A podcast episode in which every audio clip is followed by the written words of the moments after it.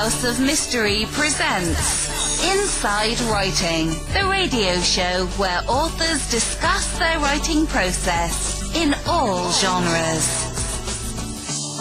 Welcome back into the House of Mystery on KKNW 1150 AM Seattle.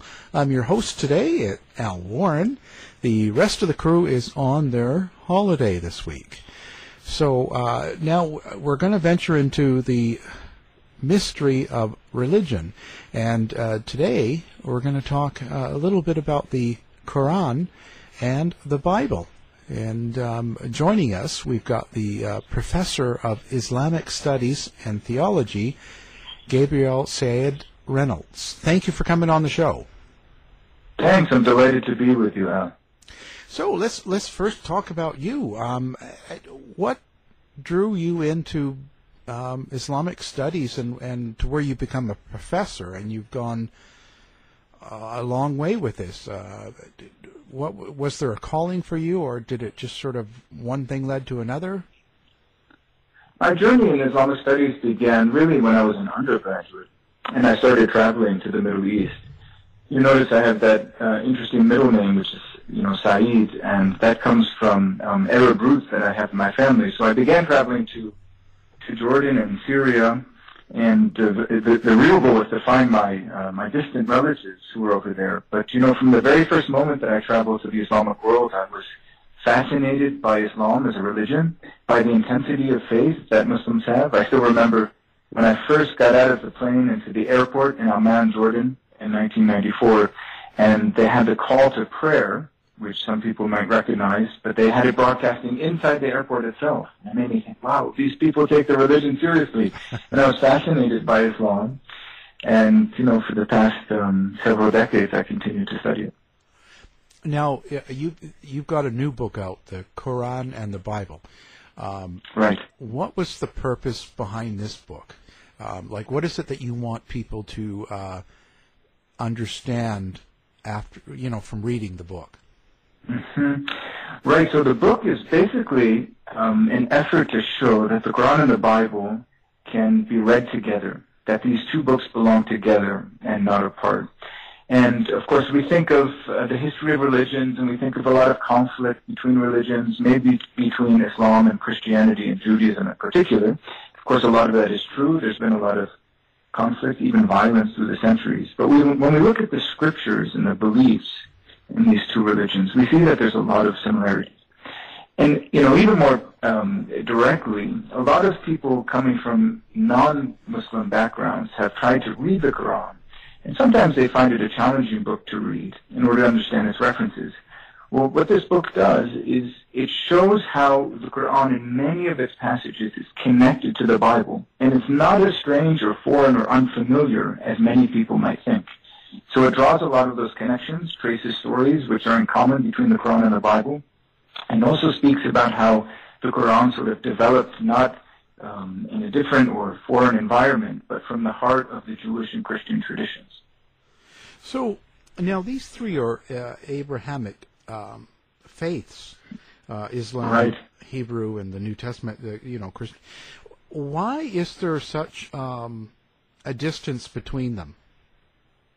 Right. I mean, that's I think a, a lot of picture. Yeah. But yeah, it's an important question, though. I'm glad you raised it. I think a lot of the um, the conflict has to do with the interpretation of the scriptures and the way in which religious leaders through the centuries have developed their own beliefs in opposition to the other um, religions.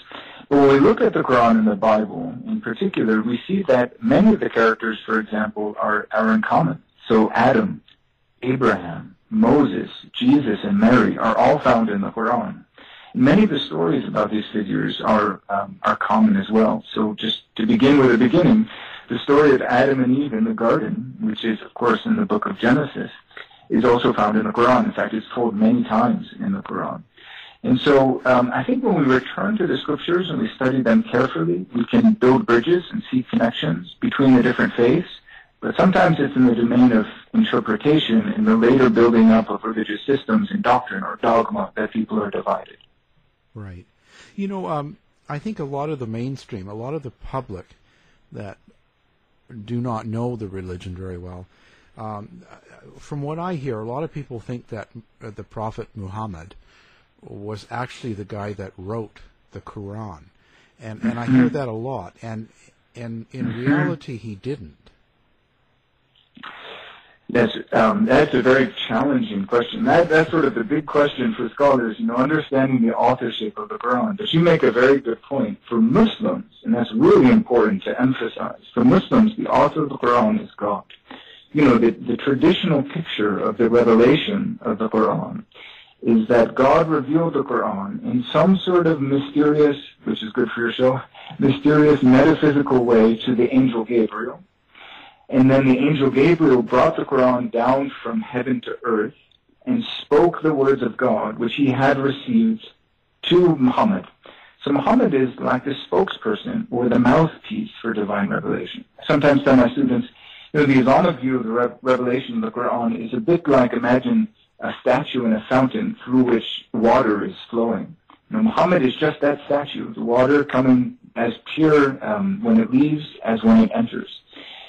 So, I mean, that's from the Islamic point of view. God is the author of the Quran. When Muslims, you know, quote a verse in the Quran, they say, and God said. They don't say, and Muhammad said. Now, um, when it comes to critical scholarship, of course, scholars in the West debate, you know, usually in the academy, people wouldn't say simply God said because they would take a distant or outsider's perspective. And then they'll have lots of debates. Is it in fact Muhammad? Is it more than one author? Some of it quoted from the Bible, and, it, and, and the book enters into some of those questions. But but Muhammad himself didn't want the uh, Quran or any of his teachings written while he was alive. This uh, it was done by other people after mm-hmm. his death, right? Right. The traditional account is that Muhammad um, he would um, recite the Quran and it would be memorized by his followers but he never knew, he was never sure if God might reveal a verse that would replace or abrogate an earlier verse. So there's this tradition that God sometimes would reveal something, and then because circumstances changed, he would reveal something to replace that earlier revelation. So Muhammad's policy basically was, listen, I'm, we're not going to write anything down because something could be replaced. We don't want confusion here. And so um, during his lifetime, according to the traditional story, he never had the Quran recorded, and he didn't write it himself. And it was only after his life, and there are a couple of stories that Muslims tell about this, um, uh, that, you know, um, I enter a little bit into the book, of the Quran and the Bible, that um, a, a number of Muslims who had memorized the Quran died in battles. And some of the early followers of Muhammad became anxious that with their death, the Quran itself would be lost. Not only would these fighters be lost, but the Quran would be lost that, that existed only in their hearts or their minds.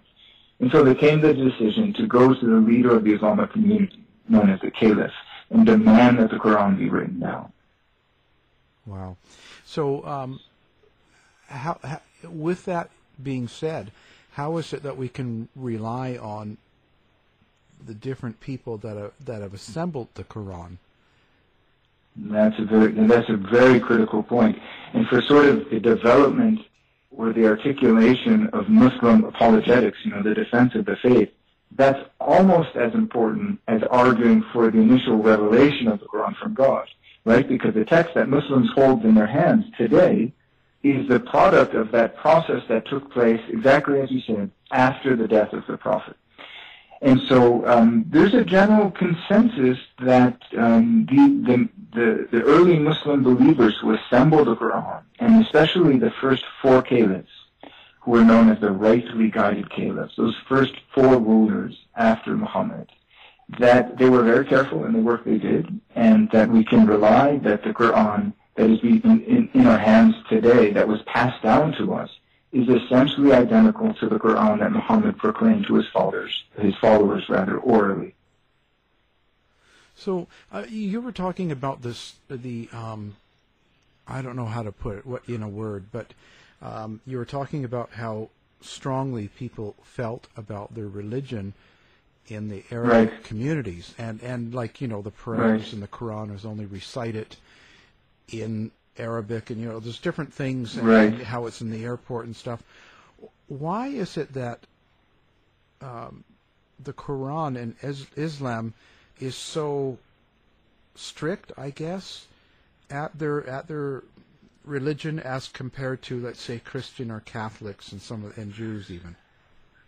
Right. Yeah, that's a very important point. I mean, I, I think it's true that there's a certain, um, we could say, universality um, to Islamic beliefs. You know, there's a saying that Muslims have, which is Islam is religion and state.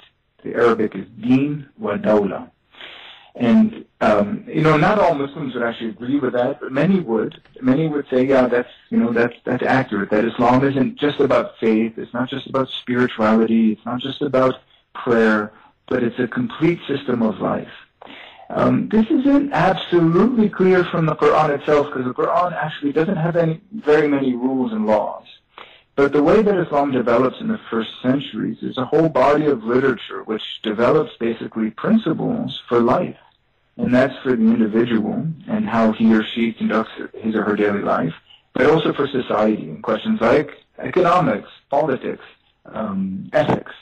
And so um, you, you get this code which becomes known, and you know your um, your audience will probably have heard the term Sharia, becomes known as the Sharia, which is this this code or this law, which um, yeah is very global, which covers things as specific as what you can eat or what you can wear, and things like policy on war and peace. Um, and so, um, in some ways, the religion of Islam is articulated through that law. And um, that's the essence for many Muslims of the religion is is law. Not for all Muslims. It's important not to you know overemphasize or exaggerate that point because Islam is diverse after all. Now, now, can I ask the um, Quran itself and and Islam? Do they have variations within their own religion, such as Christianity has quite a few different, uh, sure. you know, perceptions and, and beliefs? Yeah, that's a great that's a great question, right? So there certainly are, um, and some of it is not seen. So there, there's the one big division that many many people, um, you know, in the West will be familiar with, which is between Sunnis and Shiites. We could speak about that. But in fact, the way Islam is organized is that there's not an um, a, there aren't church bodies, there aren't denominations. And so within Sunnism and within Shiism, there are many different currents and movements which don't have formal councils or bodies, as a Christian denomination, for example, might have, um, but which are very distinct. So, for example, Islam as it's practiced in Saudi Arabia, which is largely a form of Islam known as a, form of Sunni Islam known as Salafism. That sort of Islam is very different from the Islam that you might find in Indonesia or in the United States. So within within Sunnism, within Shiism, there are many different currents, and a lot of it has to do with um, how the Quran is interpreted and um, the role that um, that the Sharia, that law, is meant to have in society. Well, who who dictates the Sharia um, with with the two different variations? When you have uh, Sunnis and Shiites, like how how is how is Sharia decided? The law of God, like in which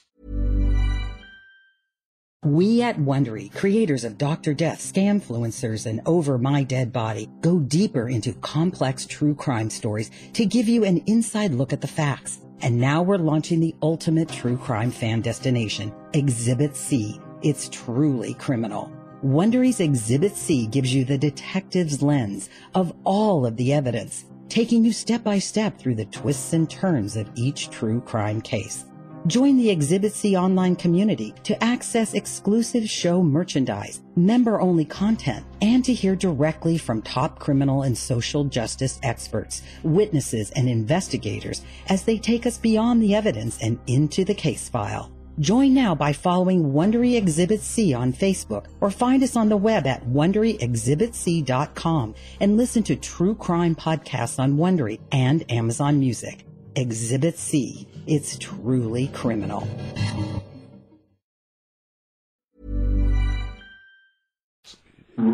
You know what I mean? Like who? Right. Yeah, of course. Yeah, who? Where's the authority coming from? That's a critical question for Muslims. Where, where is authority? You know, and um, most Muslims would say um, authority is in is the, the the ultimate authority is the scripture itself, and that's why the Quran is so important, and that's why there's so much piety around the Quran so, you know, Muslims will kiss the book before they open it, and That's why you know I've written a book like this to try to shed light on the Quran. But um, in fact, what happens is a very informal process in the Islamic world, whereby Muslim leaders, by virtue of either their power or their authority or their popularity, will be able to dissem- disseminate their particular teachings. And through the um, the popularity of their teachings, um, it will begin to take hold and have a greater presence in society. So individual popular Muslim leaders, for example, the Egyptian leader Yusuf al-Qaradawi, who has a very distinct position on Islamic law, will have an enormous following throughout the world, and Islam will take on the flavor or the color of the teachings of these particular leaders. Hmm. Now, some of the sayings that are used, like um, Allah, which is just God, Allah Akbar in that. Uh, now, can you explain why it's used? Because a lot of people, I think, don't really understand it. Right. Yeah, great question. So, um, you know, I enter a bit into this in the book. Um, Allah is um, is simply the Arabic word for God. It appears 2,700 times in the Quran. Um, so it's you know it's it's uh, God is omnipresent in the Quran. Um, but it, I mean it's it's important to note that um, it's simply the word for God in the Arabic language. So um, non-Muslim Arabs, whether they're Christians or Jews or even Baha'is or another faith, when they speak of God, they speak of Allah. So, so some people think that you know Allah is a different God or distinct God or the God of Islam. It's not exactly right, you know, because Christians and Jews are also calling God Allah. And, you know, even more, we can, we can look at the root of that word, and it's closely related to other words in the same language family for God. So the word in Hebrew, Elohim, which means God, is related to Allah. And the word in a, a more obscure language, but a very important um, Christian language of the Middle East, in the Syriac, is Allah for God, which you can hear is even closer. Uh, and so, you know, it's an, it's an ancient word that's entered in the Quran, is used for God. Incidentally, in the Quran, it's not the only word used for God, but there's a second word, which is Ar-Rahman, which means the compassionate one, which is also used simply for God. The Quran even says, listen, you don't have to call God Allah. You can also call him Ar-Rahman. Either way is fine.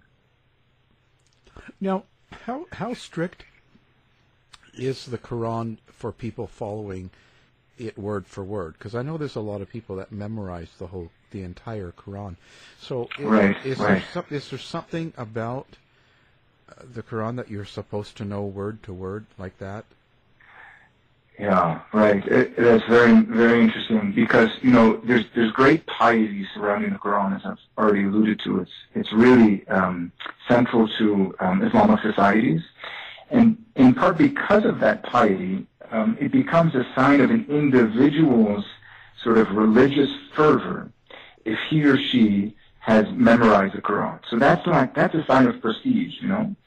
In the United States, I don't know if you have a great jump shot, or um, or you have a beautiful singing voice. You know that might bring you prestige. In, in the Islamic world, the jump shot and the singing voice they're still important, but memorizing the Quran will bring you prestige. And you know, parents will be very proud and oftentimes throw a celebration when their children have proven that they've memorized the entire Quran, which is quite a feat, you know.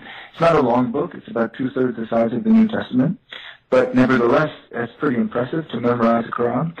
Um, so, you know, that, that's a sign that of the importance of the Quran. That doesn't mean that everyone will in, um, interpret the Quran literally. And there, there may be certain aspects of the Quran um, which you know someone might say, well, this doesn't really apply in the 21st century. That was for the 7th century when Muhammad was living. The other point to make is many people memorize the Quran. They they may not actually understand all of it. So in many countries, let's say Indonesia, I mentioned it before, is a country where the spoken language is, is called Bahasa. It's not Arabic. It has no connection to Arabic. And so young Indonesian Muslims, when they learn the Quran, they're learning it in a foreign language, and they may not understand it, but they'll still memorize it because there's just prestige and piety associated with the memorization of the text. Now, has the Quran gone through changes through time, such as the Bible? Is there different versions and, and I guess updated versions, as they would call it, or different testaments of the same Bible or Quran? Right. So, uh, great question. Um, the Quran, the, the first point to make is that uh, Muslim scholars themselves were very interested in variants to the Quran. Now, um, the Islamic tradition tells us that when a definitive edition of the Quran was established during the reign of the third caliph, so this would be between the years 644 and 656, that that caliph, his name was Osman, he gathered all of the variant versions to his own. He established his own and gathered all of the variant versions to his own and had them destroyed, had them burned. And um, so they, they no longer exist. They were all destroyed by Osman. Um, and yet, medieval Muslim scholars say, yes, they were all destroyed, but we remember what they said because it was passed down to us in different texts and different um, traditions. And so they were very interested in, in looking at those variants and saying, oh, listen, the Quran we have, Osman's Quran says this, but in that other version of the Quran that Osman destroyed, it said something else. So that's something the Islamic tradition itself sort of accepted and was interested in.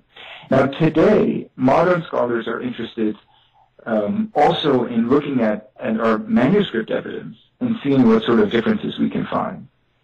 If there are some differences, we don't have, um, let's say, new chapters or even new paragraphs of the Quran, but we do have words which are different and some ordering which is different when we look at the manuscripts.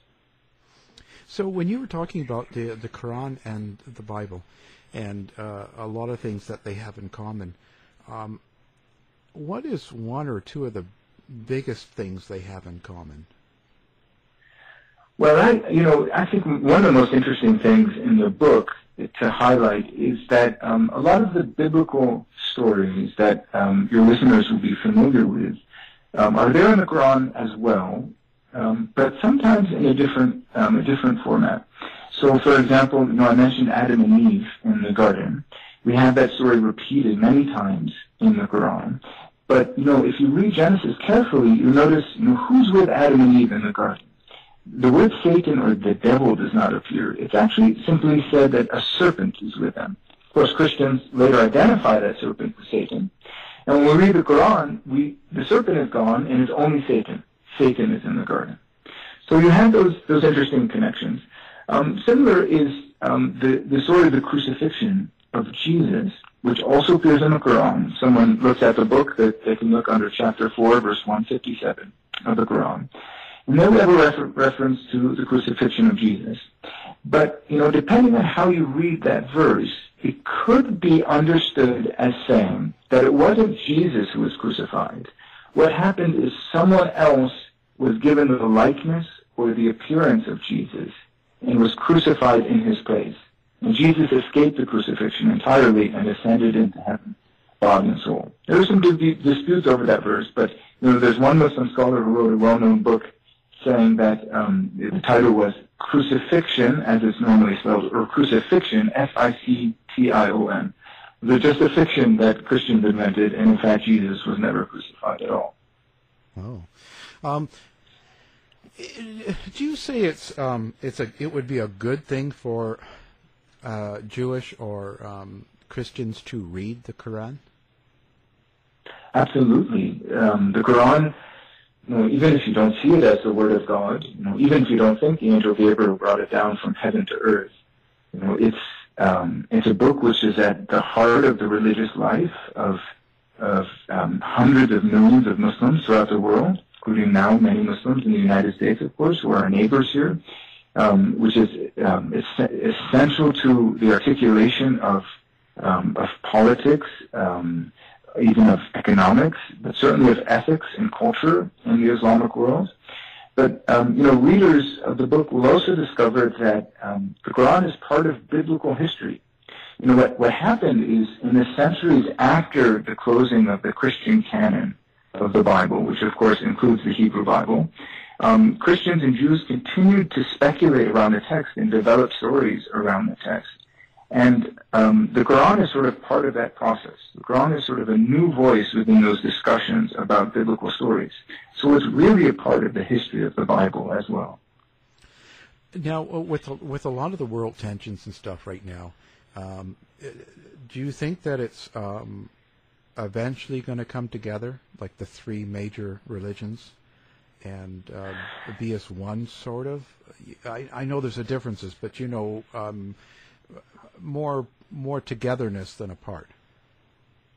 And so, yeah, that's a that's a tough one. Uh, that's a, yeah, that is that's a big question. I mean, what we find right now in in the Sunni Islamic world is that um, there's a real sort of tension or debate going on, even in some places a conflict between um, more conservative, assertive forms of Sunni Islam associated with this movement that I referred to before called Salafism, and then Muslims striving for reform and um, the integration of some of the advances of the Enlightenment and modernity into Islam.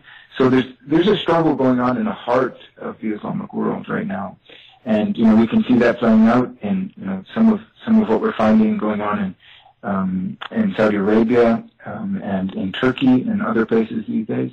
Now, in terms of looking at um, the connections between the different religions, well, you know, there are some simple theological questions that are um, really a question of dispute. One is, you know, do, do we all worship the same God? You know, most most Christians would say, of course we worship the same God as Jews do because we share a scripture. You know, the Old Testament for Christians is the Bible for Jews. It's in a different order and things, but basically it's the Bible for Jews. So we must have the same God. The God of Abraham is also the God of Christians. When it comes to Islam, some Christians will hesitate, you know. The Catholic Church seems to be pretty clear um, in, in, its teaching that uh, Muslims and Christians worship the same God. But um, especially some strands of evangelical Protestantism would be pretty hesitant about that question. So um, there's a lot of dialogue that needs to go on before there's a real um, drawing together of the different religions. Well, is there something specific about the Quran that makes the evangelicals not think it's the same God? I mean, right? Yeah, I, you know, um, the, the the the sticking point is Jesus. It's basically about Jesus. that's that's really the, the key question, you know, um, because at the heart of the of the Christian claim is you know um, this notion of um, of God becoming man or the incarnation. So this is the heart of, of Christianity that you know God, out of His love for humanity, you know, entered into human history, and the Quran is, is pretty clear that um, that uh, Islamic teaching is that Jesus is not God, is not the Son of God. He was only a prophet. There's even a verse in the Quran. You know, readers can open the book and look at chapter five, verse seventy-two, also verse seventy-three of the Quran, which has in verse seventy-two it has Jesus himself reprimand his followers, saying, "Listen, I'm just a prophet. God is my Lord and your Lord." Um, and so, you know, it's that it's that question, the relationship between Jesus and God, which for a lot of evangelical thinkers, and by the way, also for a lot of Muslim thinkers, um, makes them hesitate to say that we actually worship the same God. Wow, really interesting, really interesting uh, story and book. Um, now the book is out now, and it's called "The Quran and the Bible," and uh, the author Gabriel Said Reynolds. Um, Wow. Thank you very much for being on the show. It's been a pleasure. Thank, thank you so much, Al. To find out more about our show, guests, or to listen to past shows from our archive, please go to www.houseofmysteryradio.com. Show's over for now. Was it as good for you as it was for me? Well, good night. This has been a production of Something Weird Media. I'll be back. ACAST powers the world's best podcasts. Here's a show that we recommend. Hi, I'm Helen Lewis, and I want to tell you about a podcast I've made for BBC Radio 4 and BBC Sounds. It's called The New Gurus, and it's about how everywhere you look on the internet, people are giving advice. Advice they claim will transform your life. Advice that gets them thousands, even millions of devoted followers. These online prophets are telling us how to eat, how to think, how to get rich, how to find love, how to manage our time. So how exactly are these gurus changing our lives and the world around us? And who holds them to account? Find out by subscribing to the new gurus wherever you get your podcasts. ACAST helps creators launch, grow, and monetize their podcasts everywhere ACAST.com. You've been listening to the House of Mystery radio show. To find out more about our guests, hosts, or shows, go to www.houseofmystery.com. Show's over for now. Was it as good for you as it was for me? Well, good night. This has been a production of Something Weird Media. I'll be back.